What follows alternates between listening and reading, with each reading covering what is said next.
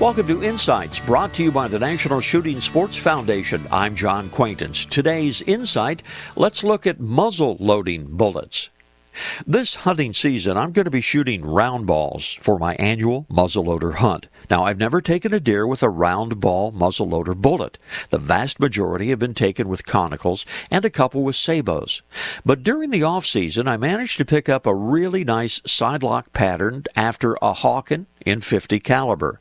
I worked up a couple of good hunting loads, one using black powder, one using a black powder substitute. I also switched the primer nipple to accept musket primers for enhanced ignition.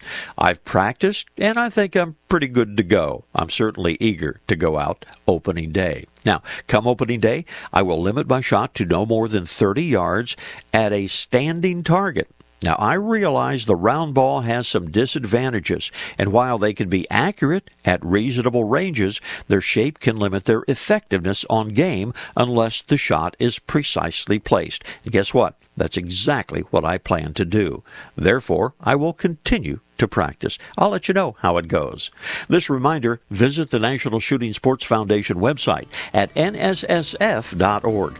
Lots of information about hunting and the shooting sports. This is John Quaintance.